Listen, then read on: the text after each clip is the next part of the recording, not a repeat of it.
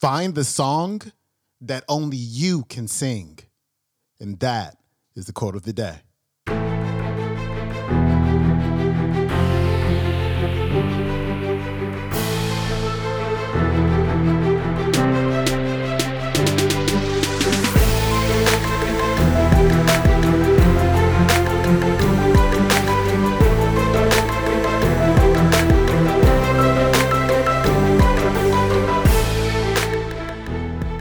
Welcome back to the Quote of the Day Show. I'm your host, Sean Croxton of SeanCroxton.com. Happy Tuesday to you. We've got Lisa Nichols back on the show today, so you know it's going to be really, really, really good stuff. And today, Lisa is sharing what it means to live your quest.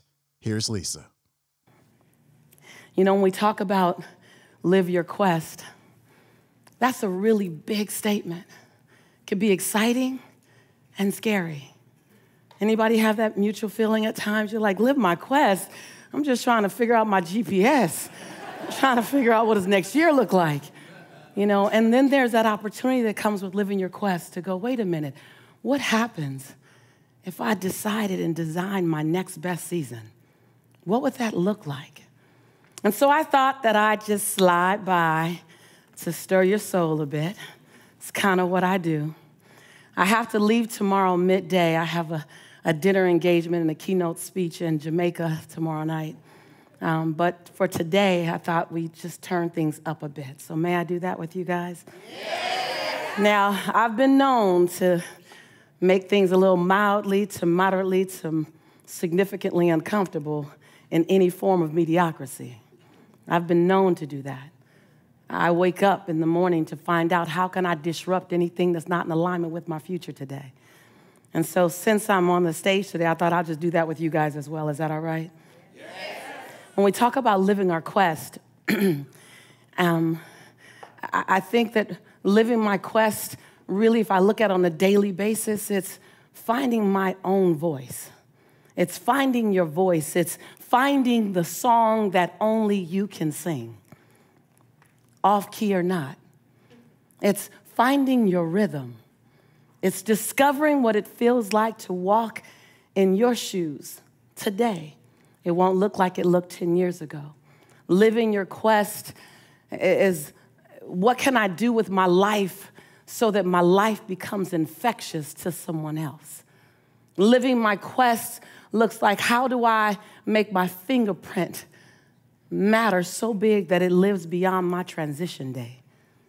Living your quest is how can I forgive the perceivingly unforgivable so I can love the absolute lovable? Living your quest is how do I give myself a thousand second chances? And every time I get to 999, press reset. yeah? Yeah. Living my quest is, is not some ambiguous, untouchable experience. Living my quest means going back and healing the little girl in me so that the woman can be free. It's going back and embracing the little boy in you so that the man can show up and give himself permission to cry when necessary.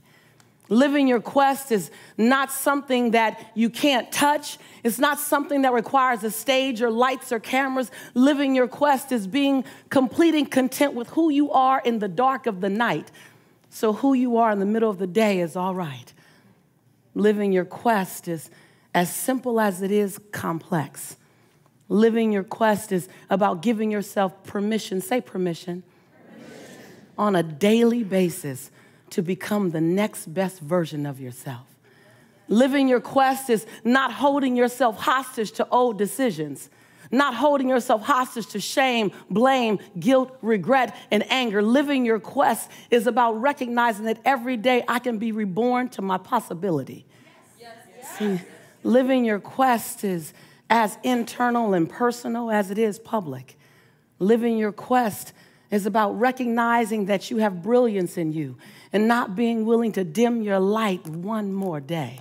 Living your quest means not being afraid of the genius in you, even though you have doubt. Living your quest is recognizing that you get to sing your song off tune, that you can get to live in perfection while you master imperfection. Living your quest is, it could be complex and it could be simple. And I'm only telling you the things that I've had to do. Because in so many ways, I didn't know I would be standing here with you in Cancun. My path didn't make sense that it would land me here.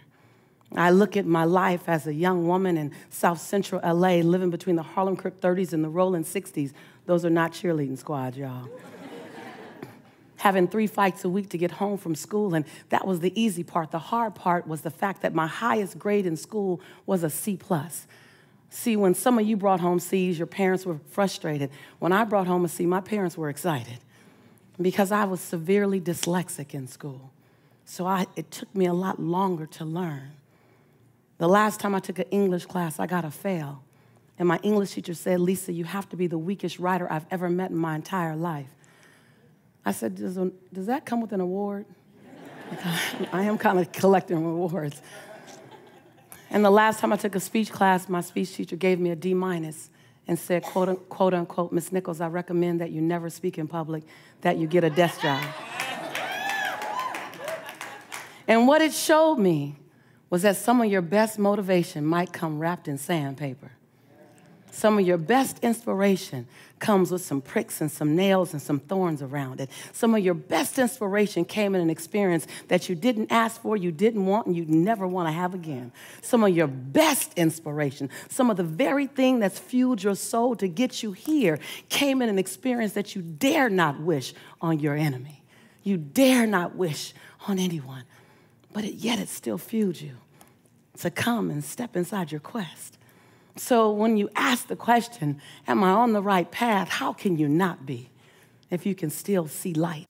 All right, that was Lisa Nichols. Her website is motivatingthemasses.com. If you are a professional speaker, or you want to be a professional speaker and you want to take your game from good to unforgettable, head on over to motivatingthemasses.com. Lisa, right there on the homepage, you can sign up for a 90 minute class taught by Lisa on how to be a more impactful speaker. And so check that out again, motivatingthemasses.com. And I will see you tomorrow. Thanks for tuning in. Peace.